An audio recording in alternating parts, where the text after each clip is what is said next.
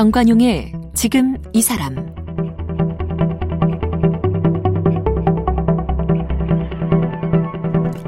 여러분 안녕하십니까 정관용입니다. 지난달 20일에 취임한 미국의 조 바이든 대통령 이제 취임 한 달 돼가네요. 취임 연설에서 미국이 돌아왔다 이렇게 외치면서 미국의 주도권을 회복하고 동맹을 복원하겠다 이렇게 다짐했죠. 자, 중국과 북한, 일본 이런 그 관계가 얽혀 있는 우리 입장에서 바이든의 외교 정책에 참 큰 관심이 쏠립니다. 북핵 문제도 그렇고요. 근데 특히 지난 한 달간 그 바이든 대통령 행보를 보면 중국과의 신경전은 여전히 팽팽한 것 같습니다. 그래서요, 이 바이든 대통령 취임 한 달을 맞아서 오늘과 내일 미중 신냉전 속 한반도의 미래 이런 주제로 이야기를 좀 나눠보겠는데요. 오늘은 세종연구소 어, 우정엽 미국 연구센터장을 만나보겠습니다. 우정엽 센터장은 서던 캘리포니아 대학교의 한국학 연구소에서 박사 후 연구원을 지냈고 아산정책연구원 연구위원과 워싱턴 소장을 역임했습니다. 현재 세종연구소 미국 연구센터장입니다. 오정엽 센터장님 어서 오십시오. 네, 안녕하세요. 네. 트럼프 시대와 대별되는 바이든 시대 외교 전략의 가장 큰 차이점이랄까요? 그건 뭘까요? 트럼프 시대는 뭐였고 바이든 시대는 뭐로 바뀌었다고 봐야 됩니까? 어, 트럼프 대통령도 물론 미국 국익을 이야기를 했지만 과연 미국 국익을 어떻게 추구할 것이냐 하는 부분이 바이든 대통령의 가장 큰 차이점이라고 볼 수 있겠습니다. 예. 바이든 대통령은 미국의 국익을 추구하기 위해서는 미국이 가지고 있는 동맹과 파트너국들 간의 연대가 중요하다라는 점을 강조하는데 예. 트럼프 대통령은 어 미국 우선주의를 앞세우면서 동맹 간의 관계라는 것보다는 미국의 일방적인 이익을 먼저 추구하는 것이 중요하다라는 음. 입장을 내세우면서 뭐 거의 어, 고립주의 정도까지 갔죠. 네, 네 그렇습니다. 시대는. 그렇기 때문에 동맹국들에 대한 뭐 존중 이런 걸 떠나서 동맹 음. 구조를 유지하는 것 자체가 미국에게 큰 도움이 되지 않는 된다라는 예. 인식을 가지고 외교 정책을 폈기 때문에 예. 아마 가장 큰 차이로서는 우리가 그런 점을 느낄 수 있을 것 같습니다. 음, 거기 대표적인 사례가 이제 한미 방위비 분담 협상 같은 데서 실무진에서 합의했음에도 불구하고 트럼프 대통령은 다섯 배 올려받아야 된다. 그래서 막 거부하고 그러지 않았었습니까?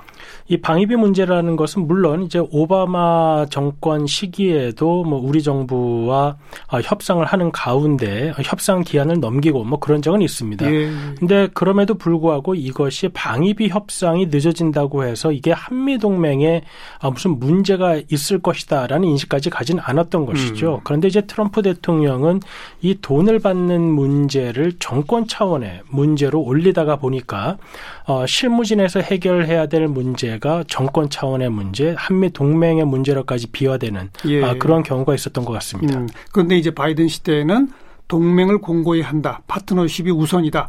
그럼 이제 과거로 돌아갔다고 봐도 되는 거죠. 트럼프 이전 시대로.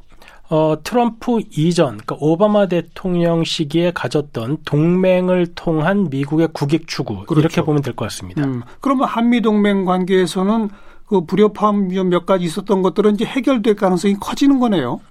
어, 크게 원래 불협화음이 크게 나서는 안 될 영역들이었던 것이죠. 방위비 같은 문제는 지금 트럼프 대통령 시기에 워낙에 그 문제를 트럼프 대통령이 크게 이야기하다 보니까 한미 동맹 간 가장 중요한 문제가 꼭 방위비 문제였던 것처럼 뭐 네. 그렇게 들리는 상황이었는데 사실 방위비 문제는 두 동맹 관계에 있어서 매우 지엽적인 문제였던 것이죠. 그것보다는 더 큰 두 동맹 간의 협조를 추구해야 될 부분 그리고 이견을 조정해야 될 부분이 있는데 음. 오히려 이제 그러한 부분은 뒤로 한 채 방위비 문제만 하다 보니까 아 사실 동맹의 질적인 향상이 어려웠던 것은 분명해 보입니다. 음.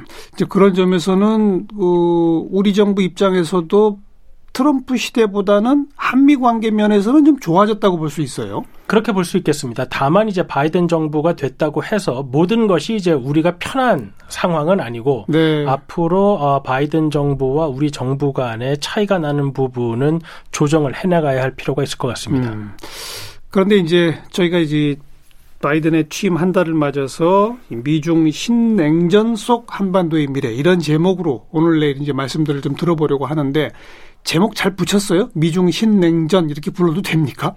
아, 미국과 중국이라는 두 국가의 어떤 경쟁이 음. 이념적인 차이에서 비롯되고 아직까지 어, 과거 냉전 시기에 미국과 소련처럼 완전히 단절된 상황으로 가고 있지는 않지만 두 국가의 타협점이 과연 어디서 생길 것이냐 하는 부분이 굉장히 좀 난망하다라는 점에 있어서는 음. 어, 냉전이라는 단어의 사용이 저는 뭐 크게 잘못되지는 않은 것 같습니다. 그 트럼프 시대는 특히 뭐, 뭐 관세를 엄청나게 때린다든지 하는 식으로 직접적으로 중국에 대한 공격 같은 게 많았었지 않습니까? 바이든 시대에도 그런 행동들이 반복될까요? 어떻게 보세요? 트럼프 대통령 시대에 이제 미국과 중국 간의 관계가 많이 악화된 음. 것이 어, 분명한데 한 가지 유의해야 될 점은 트럼프 대통령은 중국을 그렇게 전략적인 경쟁의 상대로 직접 이야기한 적은 없습니다. 어. 아, 물론 이제 무역 부분에 있어서 무역 역조 같은 부분 그리고 코로나 창궐 이후에 어, 중국이 책임이 있다라는 부분은 이야기를 했지만 예. 어, 미국이 중국과 전략적인 경쟁 상대에 있다. 뭐 이런 차원의 이야기는 트럼프 대통령 본인은 하지 않았던 것이죠. 네. 그렇기 때문에 무역 역조를 개선하는 차원에서 접근하려는 그러한 점을 보여줬고 바이든 정부는 오히려 그거보다 더 나아가서 음. 중국과의 무역 역조는 단순히 관세 정도로 해결될 문제가 아니다. 이것은 국제적인 무역 질서를 아예 개편해야 된다라는 접근을 하는 것이고 그 이유 중에 하나는 미국과 중국이 전략적 경쟁의 단계에 접어들었기 때문이다라고 보는 것입니다. 그렇기 네. 때문에 트럼프 대통령보다 어떤 언어의 사용은 덜 거칠지 모르겠으나 음. 그 경쟁의 강도는 더 심화될 것이라고 생각이 됩니다. 그러면 바이든 정부의 대중국 정책의 기조를 몇 가지로 정리하면 뭐가 될까요? 일단은 지난 2020년 8월에 바이든 대통령이 민주당 후보로 당선될 때 어, 민주당이 이제 정강을 새로 개편해서 내놨습니다. 예. 근데 이제 정강이라는 것은 어, 한 당의 기본적인 방향이기 때문에 이게 과거에 어떤 입장과 크게 차이가 안 나는 것이죠. 음흠. 그래서 과거의 정강들을 보면 그 전해의 정강을 뭐 복사해서 붙이는 예, 뭐 그러한 예. 느낌이 사실 많이 있었습니다. 예. 특히 뭐 미국의 국내 정책 같은 경우에는 뭐 그렇게 과거의 정책들 노동자를 우대하고 또 사회 정책에서는 뭐 소수 인종을 우대하고 이런 부분은 유지가 됐는데 음. 미국의 대외 정책 중에서 중국에 관한 부분은 완전히 새로 쓰다시피 한 그랬어요? 상황입니다. 어. 어, 그것은 이제 중국에 대한 인식이 이제 완전히 바뀌었다는 것인데 중국을 국제 질서에 편입시킬 때 미국이 가졌던 기대, 그러니까 중국의 경제가 발전을 하게 되면 중국의 정치 체제도 변화할 것이고 그렇죠. 그렇게 함으로써 자유주의 국제 질서에 점차 책임 있는 일원이 되게 되면 음. 세계가 좀 더 안정화될 것이다. 이런 기대를 갖고 접근을 했었는데 중국이 아, 그러한 질서에 순응 하지 않는 것을 넘어서 오히려 중국의 질서를 다른 국가들에게 강요하려 한다. 네, 네. 아, 그런 인식을 가지고 있기 때문에 예. 미국 지금 공화당, 민주당 할것 없이 중국은 체제, 이념의 차이로 인해 더 이상 아, 화합이 쉽지 않다라는 음. 인식이 매우 강한 상황입니다. 그러면서 또 중국의 이 경제력 발전 속도는 어마어마하기 때문에 더욱더 심각한 전략적 경쟁이다. 이렇게 본다는 거로군요.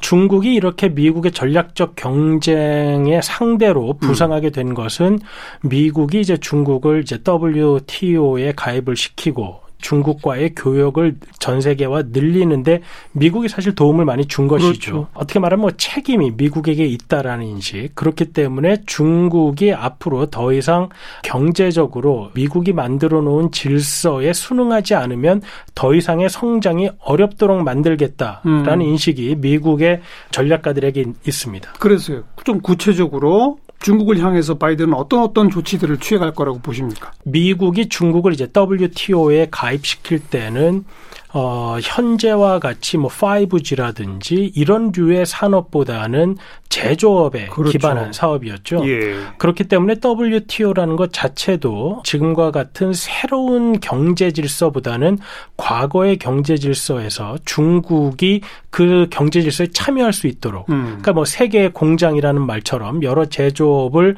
어, 많은 서방 국가들이 중국에 아웃소싱을 하고 네. 중국은 이제 그것을 바탕으로 이제 경제 성장을 이룬 것이고 근데 이제는 그, 네. 첨단으로까지 가고 있잖아요. 그렇습니다. 그런데 이제 첨단으로 가는 이 음. 상황에 있어서 이제 미국이 생각하는 것은 첨단 기술 산업의 질서를 미국 주도로 바꾸고 음. 거기에 이제 중국이 경제 성장을 위해서 참여하려고 하면 중국이 질서에 순응하는 것 외에는 방법이 없도록 만들겠다라는 네. 것입니다. 네. 그렇기 때문에 지금 어, 트럼프 정부 시절부터 이 5G에 관련해서 중국의 음. 뭐 화웨이라든지 그렇죠. GT라든지 이런 첨단 기술 산업들을 공격하는 이유는 예. 새로이 마련될 경제 질서를 미국이 중국을 배제한 채 만들고 그 질서에 중국이 들어오지 않으면 중국의 경제가 더 이상 발전하기 어려운 상황으로 몰고 가겠다라는 인식을 가지고 있는 것입니다. 어, 그래서 5G와 같은 첨단 분야 또 지식재산권 이쪽을 집요하게 물고 늘어진 거로군요. 그렇습니다. 음,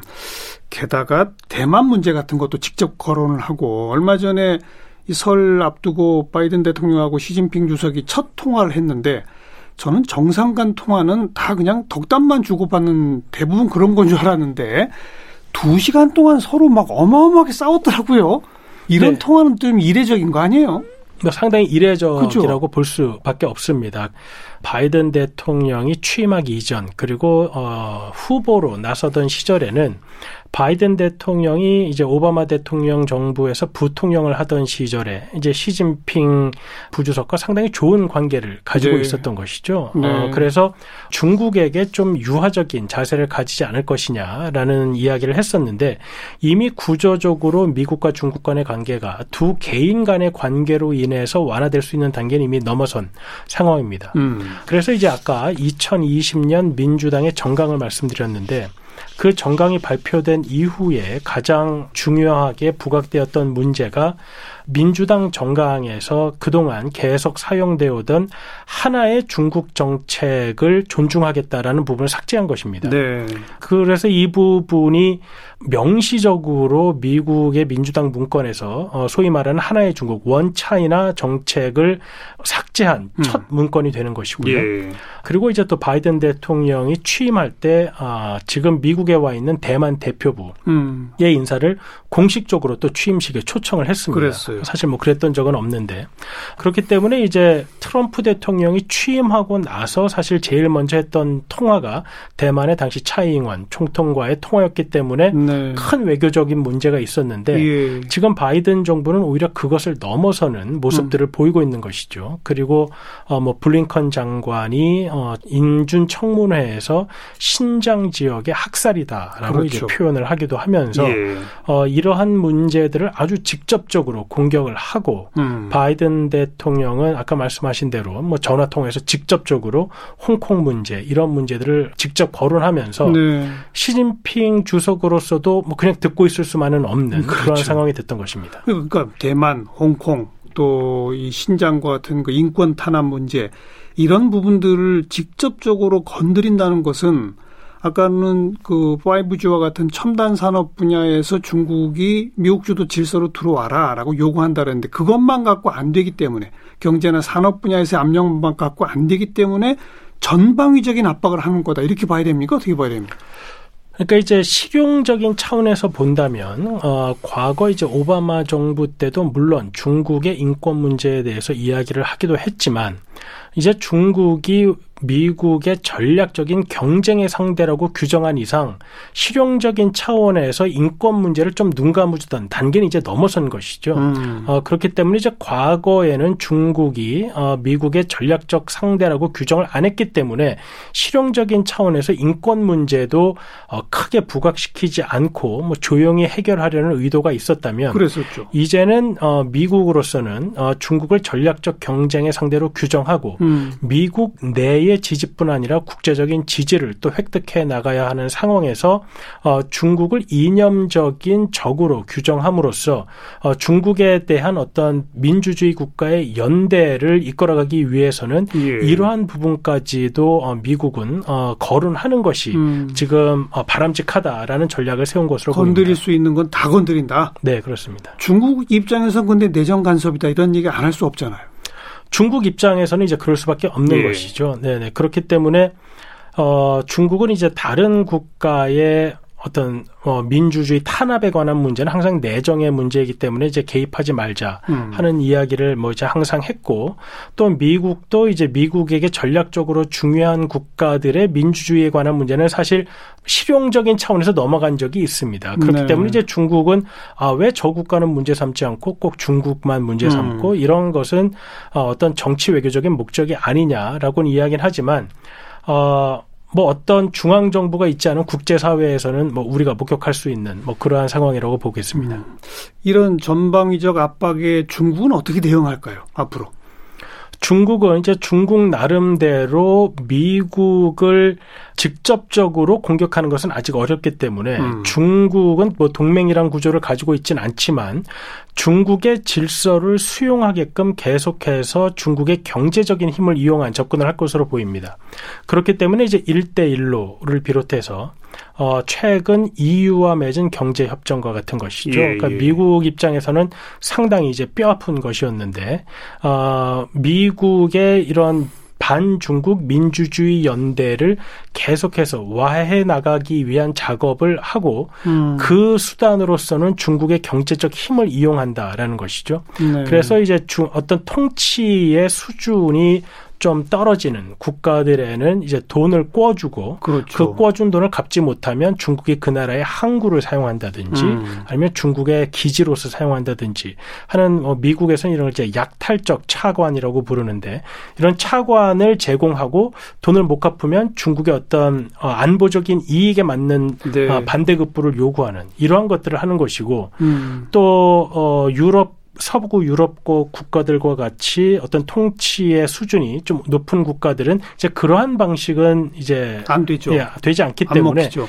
경제적인 협력을 네. 지속적으로 증진함으로써 음, 음. 유럽 국가들이 중국을 완전히 배제하기 어려운 음. 상황으로 어, 끌고 가는 그러한 전략을 어, 지금 추진하고 있습니다. 결국 미국도 중국도 전 세계를 상대로 자기 편 더 늘리기 경쟁을 하는 거군요 한마디로. 지금은 그런 상황입니다. 바로 그 한복판에 우리 한국이 있는 거 아닙니까? 네 그렇습니다. 한국은 미국과는 동맹이고 중국과는 전략적 동반자 아니겠습니까? 네.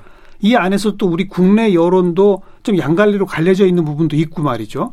이제 우리는 어떻게 해야 됩니까? 양쪽 어느 쪽 편을 들어야 됩니까? 아니면 애매한 자세를 유지해야 합니까? 어, 사실 90년대 어, 이제 미국이 중국을 국제사회로 편입시켜 가는 상황은 우리에게 매우 어, 좋은 상황이었죠. 네. 예. 왜냐하면 어, 냉전이 끝났기 때문에 안보적 위협이 많이 해소되었고 미국과의 동맹이 유지되는 상황에서 중국이라는 어, 커다란 경제 파트너가 생겼기 때문에 우리에겐 매우 큰 기회였던 그렇죠. 것이죠. 근데 이제 문제는 미국과 중국 간의 관계가 어, 안보는 미국, 경제는 중국이라는 이분법적인 도식이 이제 더 이상 아, 지탱하기 어려운 상황이라는 것입니다. 네, 네. 그래서 이제 미국에서 이제 나오는 이야기를 보면 아, 한국이 안보는 미국, 경제는 중국이라는 도식으로는 더 이상 힘들 것이다. 음. 특히 이제 아까도 이야기를 했지만 단순 제조업이 아니라 첨단 산업으로 가는 상황에서는 어, 기술 안보 또 기술의 이전 투자 이런 부분이 중요한데 네. 한국의 직접 투자를 가장 많이 하는 국가는 미국, 일본 두 국가입니다. 그렇죠. 어, 중국은 사실 우리나라와의 교육 규모에 비해서는 어, 우리나라에 대한 직접 투자는 사실 어, 꽤 낮은 수준이죠. 네. 아마 한 8위 정도 될 겁니다. 음흠. 그것은 이제 유럽의 작은 국가 네덜란드 같은 국가들보다도 매우 작은 수준인데요. 그렇다고 본다면 어, 우리가 생각해야 될 것은 어, 미국과 중국 간에 우리가 어떠한 자세를 가지고 음. 접근을 해서 이익을 극대화할 것인가라기보다는 두 국가 모두 본인들에게 참여하지 않을 경우 어떤 제재를 가하는 상황에서 맞아요. 우리가 그걸 어떻게 피할 것이냐 하는 예. 부분입니다. 예. 그러니까 예를 들어 어, 미국이 강력한 규제를 하기 때문에 우리나라의 반도체 수출이 중국으로 더 이상 수출하기 어려운 상황이 되었죠. 음. 또 반면에 어, 미국이 중국의 5G 업체를 사용하지 않기로 함으로써 그 5G 경쟁에서 선두권에 있다고 보기는 어려웠던 우리 업체가 미국의 큰 5G 사업권을 획득하기도 했습니다. 네, 네. 아, 그것은 이렇게 미국과 중국 간의 경쟁에서 우리나라가 총계적으로는 큰 차이가 없을 수 있으나 국내에 다른 영향을 받는 산업이 생긴다는 것이죠. 그러니까 미국과의 산업 기회를 잡는 음. 업체 업체 그 다음에 산업이 생길 수 있는 반면 또 중국과의 관계가 단절됨으로써 손실을 보는 업체 산업이 생길 수밖에 맞아요. 없는 상황입니다. 예, 예. 그렇기 때문에 국가 전체적으로는 이쪽에서 얻는 이득이 다른 쪽에서 생기는 손실을 상계할 수 있는 뭐 그러한 상황이 될 수도 있겠지만 국내 정치 경제적으로 볼 때는 업체와 산업별로 큰 변화가 생길 수 있는 상황입니다. 음. 그렇기 때문에 우리는 일률적으로 아, 미국에 참여하는 것이 좋다 아니면 중국과의 관계를 유지하는 것이 좋다라는 차원에서 보게 되면 이러한 구체적인 산업 업체별로의 대응책이 나오기 어렵기 때문에 네. 어, 이러한 미국의 정책이 어떠한 부분에서 다른 국가들에게 제재를 가할 수 있는지 그리고 어떤 부분에서는 또 기회가 될 수 있는지를 면밀히 살피고 그래서 좀더 어, 이익을 볼 수 있는 산업에 대한 지원 그리고 음. 손해를 보는 산업에 대한 보호 이러한 정책을 저는 취해야 될 것으로 생각이 됩니다. 그 이제 경제나 산업 분야에서는 그렇고요. 좀 더 안보나 뭐 군사적인 측면으로 가보면 우리가 사드 배치를 가지고 굉장히 곤혹스러운 입장 그리고 그런 시기를 보내지 않았었습니까? 네. 중국으로부터 직접적인 보복도 우리가 당하기도 했고요. 근데 이제 그와 비슷한 몇 개의 이슈들이 더 남아 있단 말이에요. 어찌 보면 예를 들어서 뭐 미사일 방어 체제 MD에 우리가 들어가느냐 마느냐. 미국은 줄곧 들어오라고 요구하고 있는 것이고 또 미국이 지금 계속 강조하고 있는 쿼드라고 하죠. 네. 거기도 한국이 들어와라. 지금 근데 우리는 거기 이제 계속 안 들어가고 있는 상태이고 이걸 언제까지 이런 위치를 고수할 수 있을지 아니면 우리도 이제는 어쩔 수 없이 MD 체제에 들어가거나 코드에 들어가거나 하는 식으로 가야 할지 이런 건 어떻게 보세요? 그건 이제 어떠한 것을 우리가 지향하느냐에 달려 있다고 음. 생각이 됩니다. 아, 물론 어, 우리가 뭐 쿼드에 당장 어떤 적극적인 지지 아니면 어, 바로 참여하지 않음으로써 중국으로부터의 비난을 면할 수는 있지만 그렇다고 해서 그럼 중국이 우리에게 제공하는 것은 무엇인가 네. 하는 점이죠. 반대국부가 있느냐? 네. 그 다음에 그럼 우리가 쿼드에 계속해서 참여하지 않음으로써 미국 및 다른 국가들로부터 받을 수 있는 손해는 무엇이냐 음. 하는 것이죠. 아 그리고 과연 그런 명분은 또 있느냐 하는 예. 것입니다. 그렇기 때문에 우리는 명분상으로 중국이 자유주의적인 국제 질서, 뭐 항행의 자유 아니면 무역의 질서 같은 부분을 건드리게 되면 원 칙적으로 접근할 수 있는 것이죠. 왜냐하면 음. 그것은 명분이 있기 때문에. 음, 음. 아, 하지만 아, 우리가 참여 혹은 불참여를 결정함으로써 생길 수 있는 이익과 손해는 좀 아, 면밀히 봐야 할 것 같습니다. 최근에 중국에서 나온 이야기를 보면 우리나라가 미국과 중국 간의 모호한 태도를 가지고 있다는 것을 중국이 감사해야 하느냐. 그것은 뭐 결코 아니라는 것이죠. 어. 그러니까 중국 역시 선택을 강요하는 것이지 단순히 음. 우리가 미국에게 적극적인 지지를 표명하지 않았기 때문에 아 한국은 아 그래도 우리가 좀 고맙게 생각해야 된다라는 음 태도를 가지고 있는 건 전혀 아니라는 것이죠. 네, 네. 아, 그렇기 때문에 어쩔 수 없이 양국 모두에서 선택을 강요받고 아, 선택을 해야 되는 순간이 온다면 과연 어떠한 문제에서 선택을 해야 되는지를 면, 면밀히 봐야 되는 것이죠. 음. 그러니까 우리가 아주 선제적으로 참여를 선언하는 것이 좋은 거냐 아니면 아, 명분상으로는 원칙적인 이야기를 하고 구체적인 사업 분야에 있어서는 좀 선택적으로 할 수 있는 것이냐 네. 이런 부분들을 좀 취사적으로 어, 접근하는 것이 좋을 것 같습니다. 음, 그냥 한 번에 결론 내리기 참 어렵네요.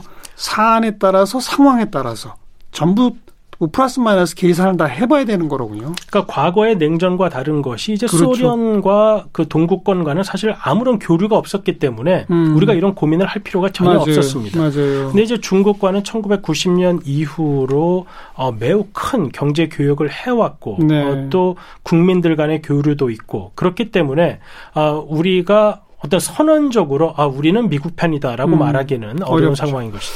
마지막으로 이제 북핵 문제, 미 우리는 그 해결을 위해서도 한반도 평화를 위해서도 미국의 협조도 중국의 협조도 필요한 거 아니겠습니까? 요 북핵 문제 부분에 대한 미국과 중국의 입장은 어떨까요? 지금 어, 두 국가 모두 이 북한 문제라는 것이 크게 급하지 않은 상황으로 보입니다. 아, 특히 미국과 중국 간의 이런 전략적 경쟁이 심화되고 있는 상황. 음. 아, 그리고 이제 뭐 시진핑은 거의 종신 집권이 결정되어 있는 상황이고 아, 바이든 정부는 이제 막 4년을 시작했기 때문에 아, 임기가 1년여 남은 우리와는 이 북한 문제를 보는 긴급성에 있어서 큰 차이가 예. 날 수밖에 없는 상황입니다. 예. 아, 그렇기 때문에 과연 어, 이 북한 문제를 중국과 미국이 다른 전 전략적 경쟁의 문제보다 우선시해서 논의할 만한 문제냐라고 본다면 음. 아마 그것보다는 북한이 어떻게 나오느냐를 보고 미국과 중국이 논의할 가능성이 훨씬 커 보입니다. 음. 북한도 그런 걸 모르지 않을 거 아니에요? 그래서 일각에서는 과거처럼 핵실험이나 뭐 중장거리 미사일 발사와 같은 그런 도발을 할지도 모른다는 얘기가 한편에 있으면서도 지금 이 순간에 북한이 그렇게 도발을 하게 되면 미국도 중국도 강한 제재로 들어갈 것이기 때문에 그걸 알기 때문에 아마 북한도 한동안은 잠잠할 거다 이런 얘기가 있잖아요. 어떻게 보세요? 어, 2019년 어, 스톡홀름에서 이제 실무진 간의 협상이 끝난 이후에 북한으로부터 이제 매우 거친 성명들이 나오고 그 중에 하나가 크리스마스 선물을 받아라 뭐 이런 이야기가 있었는데 결국 크리스마스 선물이 없이 그냥 지나갔죠. 네, 지나갔고 2020년에 2018년, 2019년과는 달리 김정은 어, 위원장의 신년사도 없이 지나갔던 것이죠. 네. 그건 이제 말씀하신 대로 북한의 고민을 보여준다고 그렇죠. 이제 하겠습니다. 과거와 음. 과거처럼 도발을 통해서 얻을 수 있는 것 시 불확실하고 또 도발 이후에 국제사회가 어떻게 나올지 이것이 과연 미국이 협상을 하자고 할지 음. 아니면 제재의 강화로 나오게 될지 이런 부분이 매우 불확실하기 때문에 네. 북한으로서도 매우 큰 고민에 빠져 있고 그것은 이제 2019년 겨울 이후 북한이 보여주고 있는 계속된 고민이라고 하겠습니다. 아직도 그 고민 중이다. 아, 왜냐하면 도발을 한다고 해서 본인들이 음. 협상의 우위에 선다고 지금 할 수가 없는 상황이기 때문에 네. 어, 오히려 어, 도발로 인한 손해가 더 크다고 알겠습니다. 한다면 음. 어, 그것은 이제 부, 아무리 북한이라고 하더라도 그런 결정을 내리긴 쉽지 않은 것이죠. 그럼 좀 단순화시켜서 말하면 이 문재인 정부 남은 1년여 임기 사이에는 북한 문제, 북핵 문제는 그냥 답보 상태로 갈 가능성이 제일 크군요. 북한이 변화해서 나오지 않는 이상 아, 우리 정부의 노력에도 불구하고 북미 간의 협상이 빠르게 진전되기는 좀 어렵다. 어려운 상황인 것 같습니다. 인내심을 갖고 길게 봐야 되겠다 그 말씀이로군요. 네, 네, 오늘 여기까지 자 미중 신냉전 속 한반도의 미래 오늘 첫째 날이었고요. 세종연구소 우정엽 미국연구센터장과 함께했습니다. 오늘 고맙습니다. 감사합니다.